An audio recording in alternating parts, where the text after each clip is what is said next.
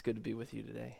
Um, we've been in our series the last couple weeks, Those That Religion Rejected.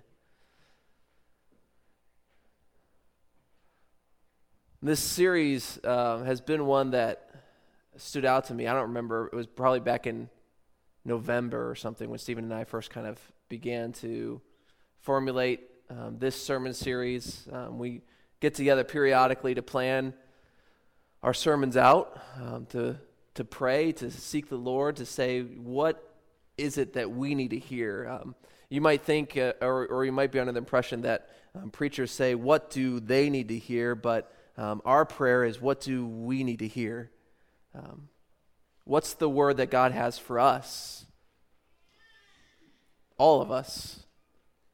Um, it's, it's a weird position because um, the way we do this is I stand in front and you look at me um, as if it's me giving you direction or instruction. But the truth of the matter is, the instruction's for all of us, all the time. None of us are perfect, none of us have it all figured out. And the Lord works in and through all of us so that we can be united together. And so this series, those that religion rejected, you know, I just I think of that word rejected. And I think of of what comes to mind for me uh, when I think of that. You know, I think um, maybe for some of us, there's a couple different ideas that come to mind. Um, perhaps you you go back to um, those formative high school years, and you're thinking about that prom date that you want to ask out. Uh, yeah, and uh, and see, for me, the fear of rejection kept me from ever even attempting to talk to a girl that I liked. I, I wasn't even going to go there. Um, the fear of rejection kept me away. But, but the rejections that I felt more frequently um, than my, in my dating life was the rejections on the basketball court. Um, I know you thought I was going to go with a superhero reference. Not today. I got that out of my quotas. My quota's full for the day. No superhero references. Um, we'll see how the spirit leads. You never know. Uh, but on the basketball court, I didn't play um, for a team. Um, we just played on my driveway. Um, we had a hoop, and a couple neighbor kids would come over, and me and my brother would play basketball. And um, me often being the youngest also meant I was the shortest, um, which meant that it was hard to make shots over my two-year-old, two years older brother. Um, and so I felt rejections a lot. And you know what I'm talking about if you're a, a basketball fan. When you go up for the shot and you think it's going to sink right in, and a guy comes out of nowhere and just smashes the ball right out of your hand. Something kind of like that. or, or, or maybe it's a little bit more full momentum and it's something more like this one. Boom. Just just destroying it. He sees the shot. He's got an opportunity. The basket's clear for him. He's going to get those points and just smashed right out of his hands. Um, that's what I think of when I think of rejection. And it's just going to keep looping. We can watch this all day long. that's what I think of when I think of rejection. Um, I, I think of that, that phrase from those NBA commentators rejected. Just that excitement in it because you're, you're pitting one against the other. You're cheering for one team and you hope the other team doesn't make the basket. You're hoping your team can stop them somehow. And so we're, we're craving the rejection. We want the rejection to happen if it's not our team. But the idea, the, the anticipation, the buildup is that it's an us versus them. In order for rejection to have any play, it's got to be us versus them. Otherwise, we don't care. If you're not invested in either of these teams, what difference does it make whether he makes the basket or not? If you don't care what the outcome is, what difference does it make if the ball's swatted out of his hand? It doesn't matter. But that anticipation, that, that vying for one side over the other side, then boils over into the aftermath of this. I think of uh, the famous NBA player Dikembe Mutombo, and he always had his famous finger wag. and he's go, not in my house. When he'd swat that ball away, he'd say, Not in my house, and he'd wag his finger at you. And it's that, that buildup of an us versus them. where you're in or you're out. You're on my team or you're on their team.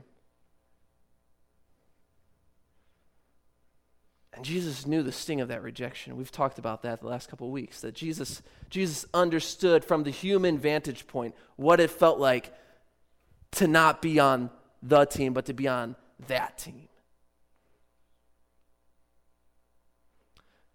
But Jesus presented something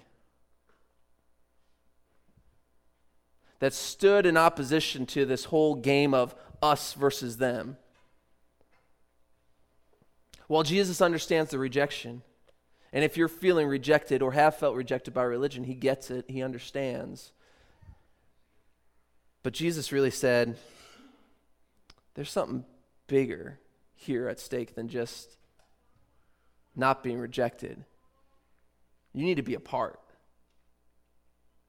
And it got me thinking religion might have cast you out, but there's still space for you in the kingdom of God. Religion might have had, long time ago, said, I have nothing more to do with you. But the kingdom of God says, You're on our team. And they're not against us. The kingdom of God says, We're together in this. And so, this whole dichotomy of rejection Jesus kind of stands against it. And those we think are in are sometimes out because of their own choices, but Jesus still wants them to be in. And Jesus still has an opportunity for them to be in. And that's kind of what we're going to be looking at today um, as we unfold and, and, look at some scriptures, um, specifically um, Luke chapter 16 and Luke chapter 19 A couple different stories there. Uh, most of it we'll spend in Luke 16, but for some of you, you've you've literally felt that push away from religion. And, and I remember I was sharing this uh, a couple weeks ago um, with Stephen and, and someone else that. Um, probably over a decade ago, um, there was a, a guy who came out and made a video about how he's rejected religion um, in favor of a relationship with Jesus. He said, I don't want anything more to do with religion because religion creates systems that, that legalize and, and punish people and make people feel bad. Um, but I just want Jesus in my, in my life.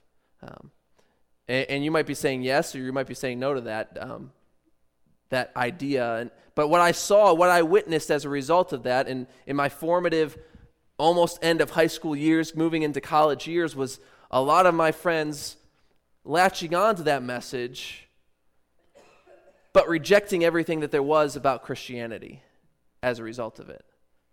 Saying, I just need a relationship with Jesus. I don't need anybody else to walk with me in that, to inform that relationship. I don't need a community to help me in that relationship. I just need me and Jesus, and we're good over here in a little corner living the hermit life while the rest of the world goes to who knows where because I got Jesus, I'm good. But that's not Jesus' model at all. Um, and Jesus actually says, we don't need to be afraid of religion. And I know that that might be weird, right? This sermon series we're doing, those that religion rejected, right? Religion bad, right? Jesus says we don't need to be afraid of religion. Jesus in fact, was a religious per- person. Jesus, by birth, was a Jew, by faith, was a Jew, and he did Jewish things, religious things, to fulfill his Jewish faith. And those things helped form him and shape him and turn him into the man that he needed to be. Not only to fulfill the scriptures, but in order to live a righteous life? How do you think Jesus would have been able to combat Satan's temptation in the wilderness if Jesus didn't know scriptures? Luke 4 tells the story of Jesus in the wilderness right after his baptism, Satan coming to him and tempting him to do anything and everything he can to stop where Jesus is going. Because Satan knows where Jesus is going. He's going to the cross, he's going to die, he's going to rise again. Satan knows this is the end game for me. Superhero reference there. He knows it's the end. And so Satan's doing everything he can to stop it. And every time when Jesus responds to him, Jesus responds with Scripture that he learned from his religious education. As a good Jewish boy, he went to synagogue and he learned the Scriptures. He learned what it said, he learned what it meant for his life. Jesus wasn't afraid of religion. Jesus embraced it, but moved it to a whole other place where people had twisted it and turned it into something else that it wasn't intended to be. Jesus unleashed it into what it was supposed to be true religion, Christian faith.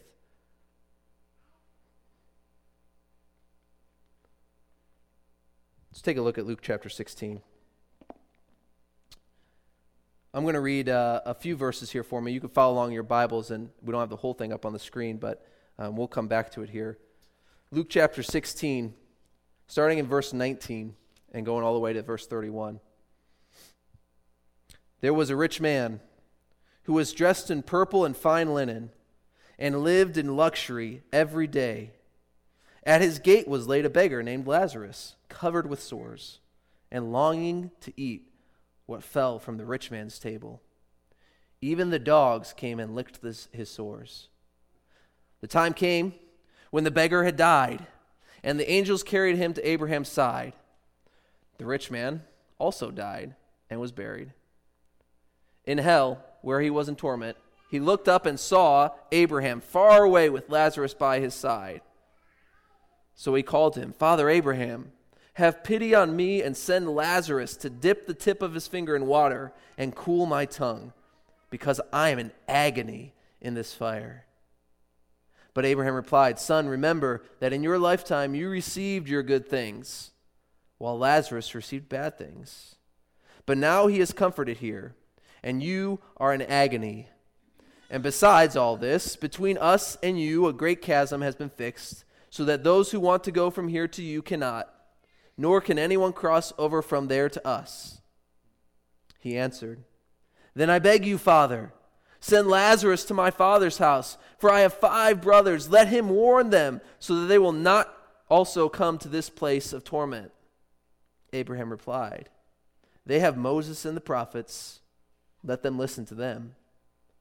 No, Father Abraham, he said, but if someone from the dead goes to them, they will repent. He said to him, If they do not listen to Moses and the prophets, they will not be convinced, even if someone rises from the dead. Let's pray. Heavenly Father, this is your word, written, recorded for us. Written, recorded a long time ago, but you've purposed it, you've intended it to be carried on and applied to our lives today. And so may we do that this morning, Father. May we listen to your words. May we hear what you have to say. And may we apply it to our lives so that we can be more like you tomorrow than we are today. We ask this all in your Son's holy name. Amen. Purple was the color of royalty, fine linen, color of royalty.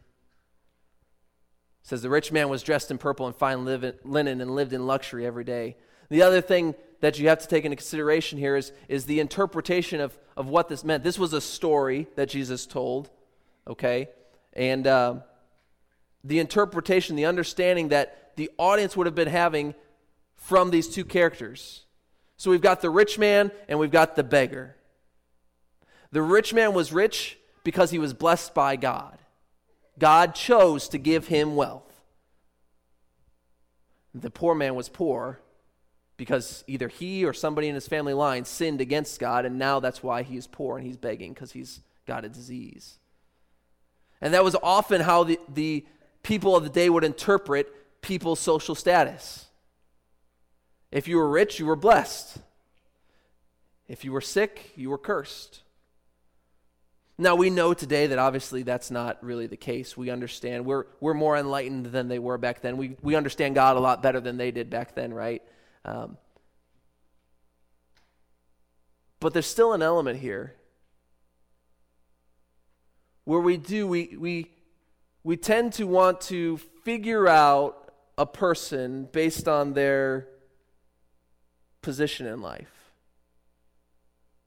And figure out their relationship with God based on their position in life. And, and, and what we're doing is we're trying to figure out are they on my team or are they on somebody else's team? Uh, uh, uh, uh, do we have something in common? Are there similarities here where, where I can connect with them in some way? Or are they on somebody else's team? I want to know what kind of level of commitment I need to have with this person, right? I need to know what kind of, how much do I care about them? How much should I care about them? So we have the rich man, and then we have the beggar, Lazarus. It says he was covered in sores and he longed to eat what fell from the rich man's table, even the scraps of food. He didn't care. He was so hungry. He was in so much agony. And it says that he laid at the gate every day, which meant the rich man walked by him every day, saw him suffering in pain every day. And so we get this story. They fast forward basically through the lives and, and to the, the end of their lives. They both died.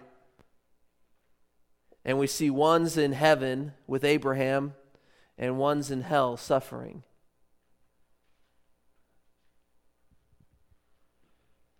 And when Jesus brings Abraham into the story, the Jewish audience once again is kind of captivated by this because for them, Abraham speaking meant something. Like they still didn't have this whole Jesus guy figured out yet. But Abraham, because of their religious faith, they knew they could trust him. If Abraham said it, it must be true. Because Abraham and God were like this. If not for Abraham, we wouldn't even be here today because we're all descendants of Abraham. That's what the Jewish people were rationalizing. And so if Abraham's saying it, it must be true. It's like Jesus was bringing the most well respected grandparent into the story to speak some truth in a way that people would listen.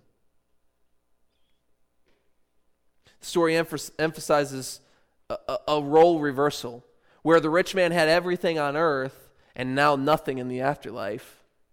And the poor man Lazarus had nothing in life, and now he's got everything in the afterlife. And we celebrate that, right? The faithfulness of those who, who have suffered a long time, and, and God gives them rich blessings in the afterlife. We celebrate that because we love a, a, a happy ending like that. And we love to say, You could have done something. Why didn't you do something? You deserve to be punished. How dare you miss the opportunity to serve, to love, to have compassion?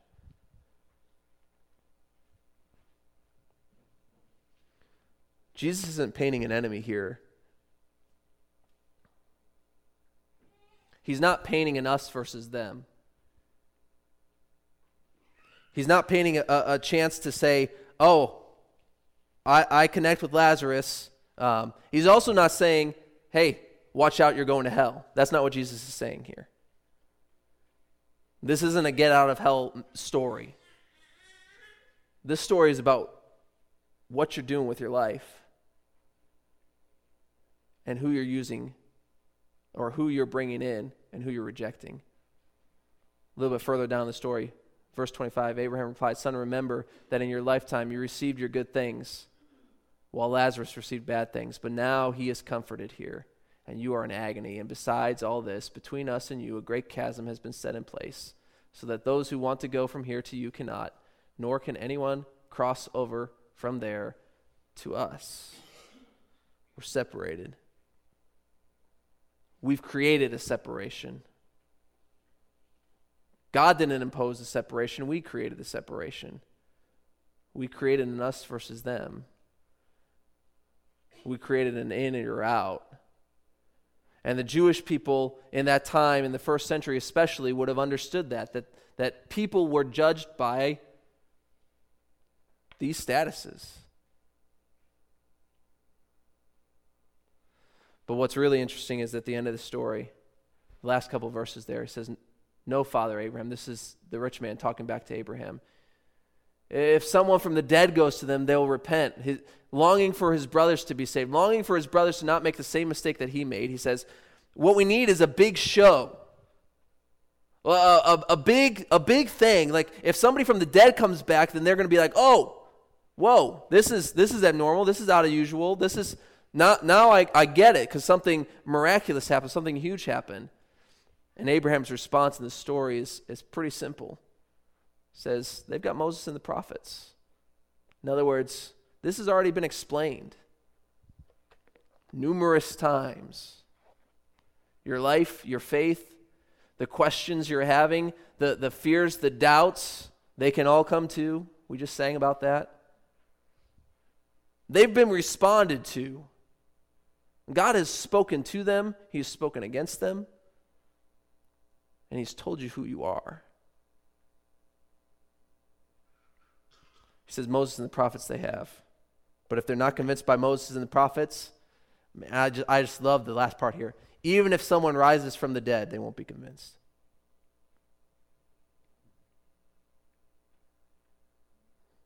You think that maybe Jesus was, was fast forwarding a little bit in his head? Thinking about his own death and resurrection? Perhaps Jesus was contemplating that and saying, if, if they're not convinced by the truth that's already been explained, that's there for them, that's not going to convince anybody. That's a big show, and it's exciting, and we celebrate that because it does mean something. Jesus' death and resurrection means everything, it changes everything about our lives. But it's not going to convince somebody who's denying everything that God has already said. If the whole of Israel's scriptures, if the whole of, of religion, true religion, not misguided, not manipulated religion, but true religion, has not convinced, will someone from coming back from the dead convince somebody? So if the rich man's brothers are ignoring all of the scriptures, they'll probably also ignore the one who's risen from the dead. Let's skip forward to uh, Acts, or I'm sorry, Luke chapter 19 um, to another story. Another story about a rich man whose story ended up a little bit differently. Jesus encountered this one. This isn't a story he's just telling. Jesus walked with him, he talked with him, he ate with him. Um, and perhaps it'll be another familiar story for some of you, um, but maybe new for others. Oop, going the wrong way there. See, it's not just you, Stephen, it's me too. Yeah. You're welcome. Just trying to make you feel better. Luke chapter 19, starting verse 1 through verse 9. Read about the man Zacchaeus. Jesus entered Jericho and was passing through. A man was there by the name of Zacchaeus.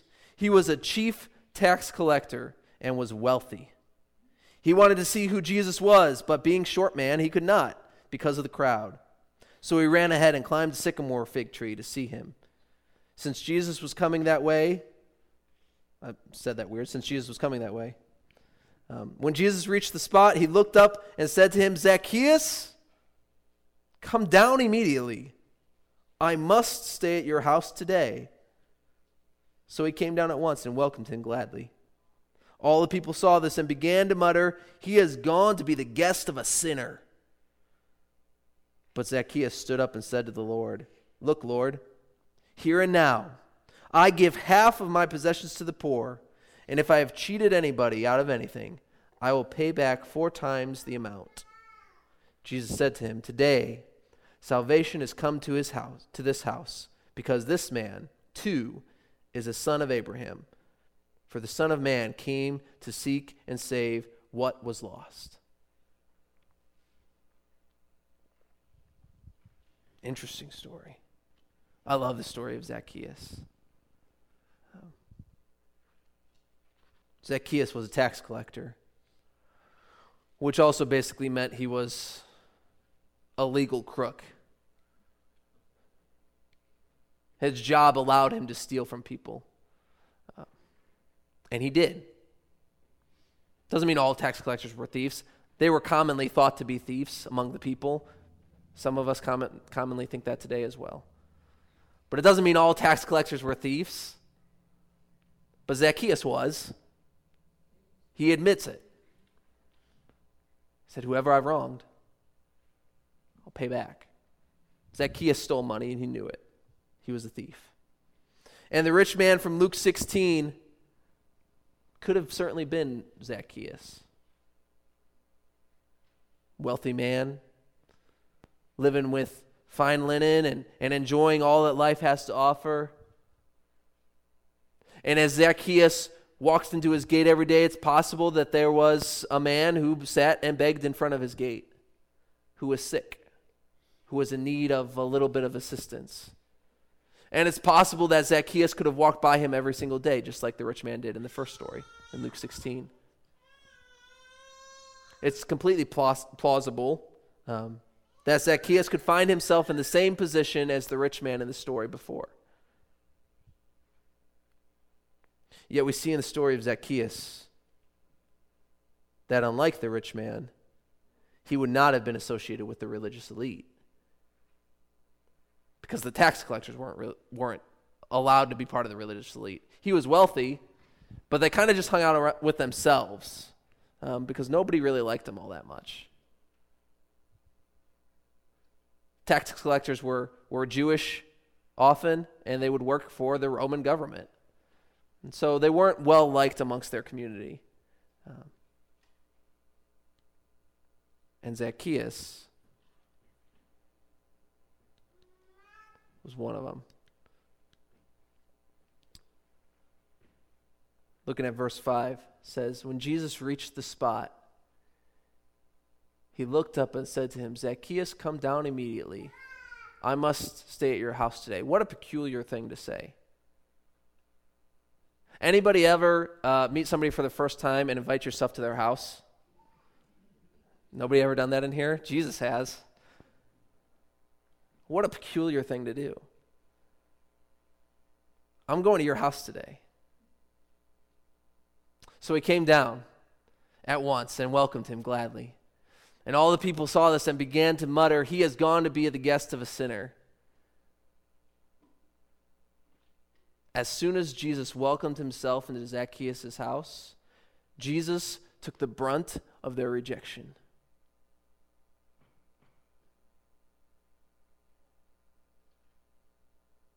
As soon as Jesus invited himself to the place where sinners were, Jesus took upon himself all the rejection and turned the attention away from Zacchaeus.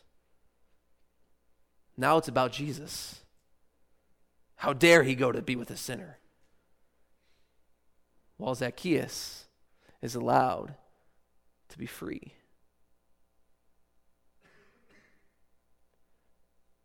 Jesus steps into the rejection. Jesus doesn't create an us versus them. He, he owns the rejection. He takes the rejection that he didn't need to take but He takes us so that we can be a part. He takes us so that we're not rejected.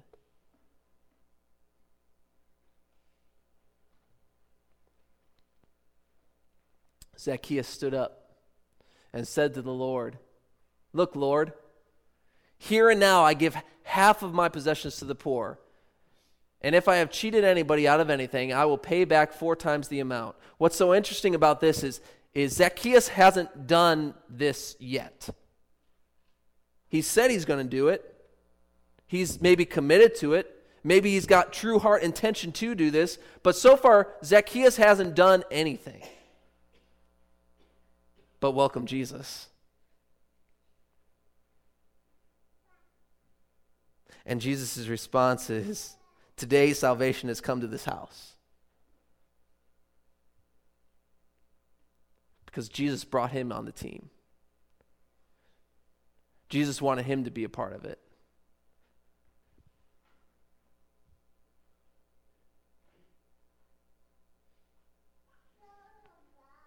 Jesus embraced the man who was on the outs with religion, Zacchaeus, allowed for Zacchaeus to be able to move towards Jesus in a way that he wasn't allowed to before.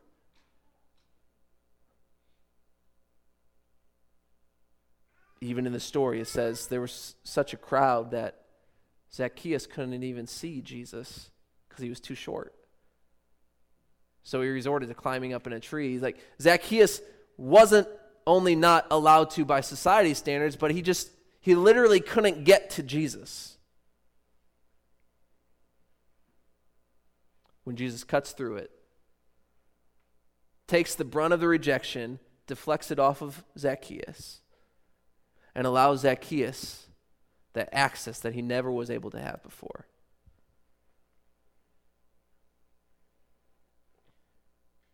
Zacchaeus' wealth didn't secure him a place in heaven, nor did it exclude him. It wasn't because Zacchaeus was wealthy that he was given a spot in heaven, and it wasn't because he was wealthy and he had to give away his wealth that Jesus allowed him then to be a part of heaven. It was this, this exclusion idea, the rejection. Zacchaeus had felt probably his whole adult life that he could do kind of what he wanted to do as a tax collector. And if nobody was going to stop him, then he was just going to continue doing what he was, wanted to do. Why feel bad about it? Like this is the way the world works, right? Like we we need tax collectors. Everybody knows how this works. Everybody understands the system. So Zacchaeus, why change anything? Why live a different kind of way when this way seems to be working pretty well? But it wasn't Zacchaeus' wealth that interested or disinterested Jesus. It was his willingness to accept him, to welcome Jesus into his house.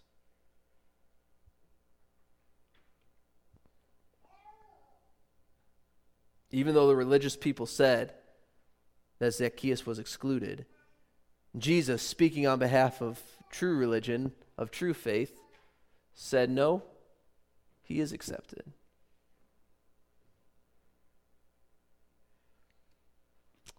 Jesus understands rejection. We've used this picture, I think, all three sermons so far in this series. And I think that there's something powerful about this image. Jesus standing trial for crimes he didn't commit. At least, not the way that they were painting them to be committed. Meanwhile, a man stood off to his side who deserved everything that was going to come his way. And we don't often talk about this, but what happened to Barabbas after this story?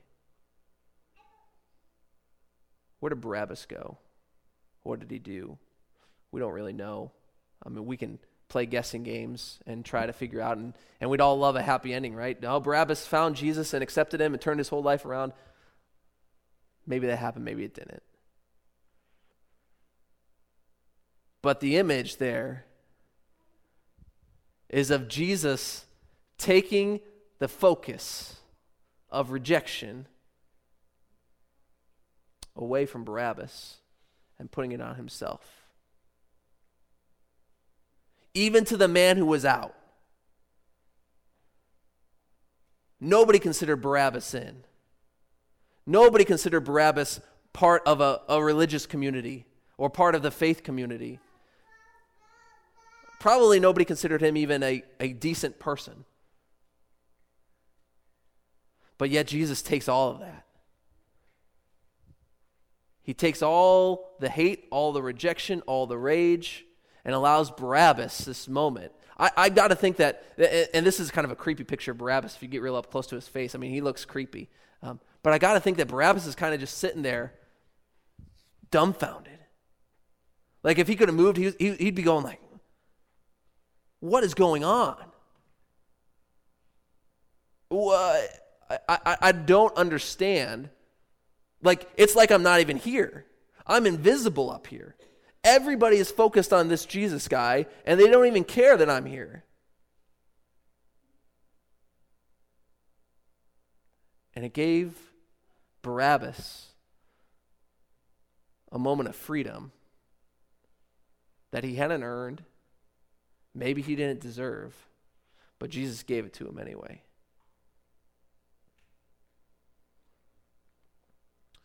Uh, the other day, um, and I don't know if you know who this is at all. Some of you maybe do, but some of you probably don't. Um, I don't know her personally. Um, her name is Rachel Held Evans. Um, she was a speaker, um, author of Christian books and blogs and, and all that kind of stuff. Um, she had kind of garnered herself a, a little controversy in the last decade or so as her faith journey had transitioned and developed, and, and she said some things that made people scratch their heads a little bit and made people think, and it was kind of outside the box sometimes. And um, she passed away the other day at 37 years old um, due to a complication to antibiotics that she had taken um, for an illness, kind of run of the mill kind of stuff. Um, she, de- she developed an allergic reaction to the medicine, um, and she just never got better. Um, she was put into a medically induced coma, and she couldn't come out of it. Um, so she passed away at 37 years old. Two or three kids at home and a husband. And, um, and, and, I, I put her up um, to say that her story is one of, of somebody who felt rejected by religion. Um, and she had to, to scrape and claw her way to, to keep her relationship with Jesus as a result of it. She was able to do that. And although I, I, I, don't believe every single thing that she said, and um, I don't agree with every single thing that she said, and I don't think there's anybody I've ever agreed with everything that they've ever said. Um, there's plenty of stuff that I would disagree with her about. Um, the element of this rejection story where she felt like for a long, long time she wasn't allowed to be a Christian anymore. She wasn't allowed a place at the table.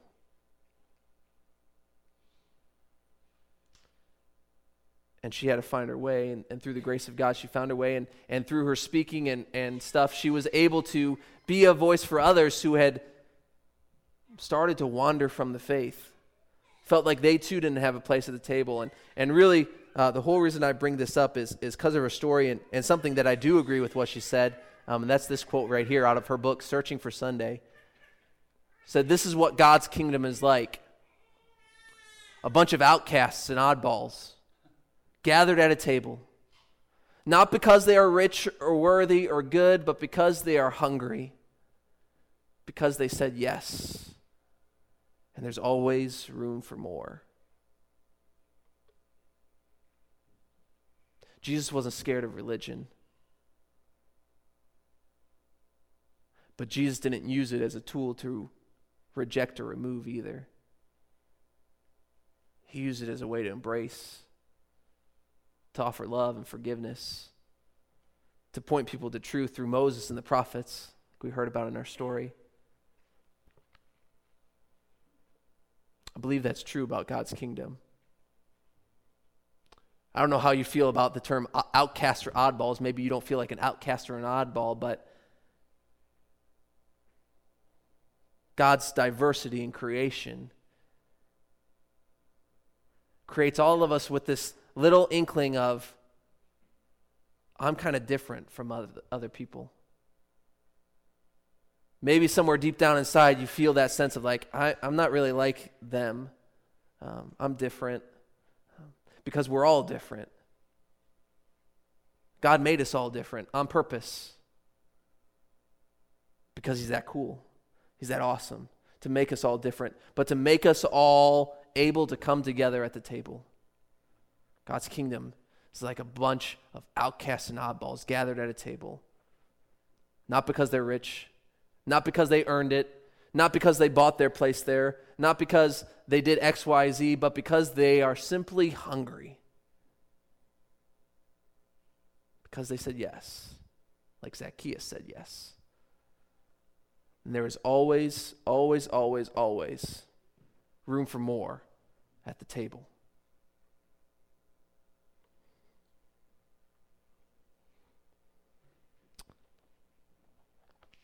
Jesus Jesus never wanted to cast us out. Jesus never takes the chair away from the table, he puts another chair up to the table. It's not about us versus them. It's about your response to Jesus. What are you willing to do for Jesus in response to Jesus? And maybe, just maybe, somewhere along the way, you will have an opportunity or you have an opportunity to bring up another chair to that table, to bring somebody else to that table who's felt the sting of rejection, who's felt like they don't belong at that table. But you say, hey, if I'm allowed to sit at that table, anybody's allowed to sit at that table. That's the power of the gospel. That's the power of Jesus Christ that lives and, and flows through our veins. We sang about that this morning. That's so good. Breath in our lungs and the oh, the blood that flows through our veins. Jesus changes everything. Will you pray with me? Heavenly Father, help us not to live into those words of rejection Those words that, that pit us against others, those words that say you're in or you're out.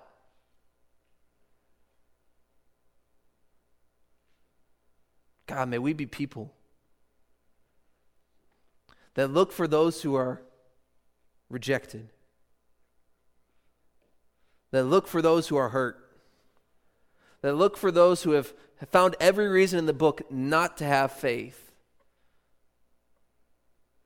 And may we bring a chair up for them. May we welcome them to the table. The fact of the matter is, God, that we don't get to be gatekeepers to the kingdom of God.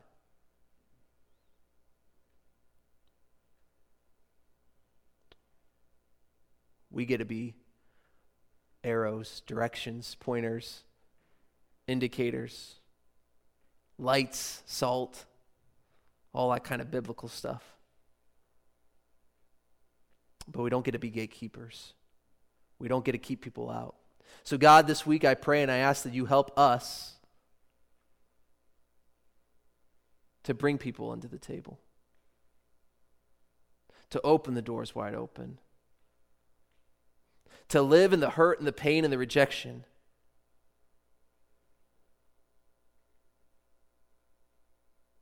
and have conversations about you and your love and your grace and your mercy.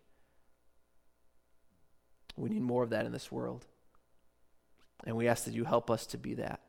In Wapakoneta, and Botkins, and Shawnee, and Lima, wherever. Help us to be that. We ask this all in Jesus' holy name. Amen.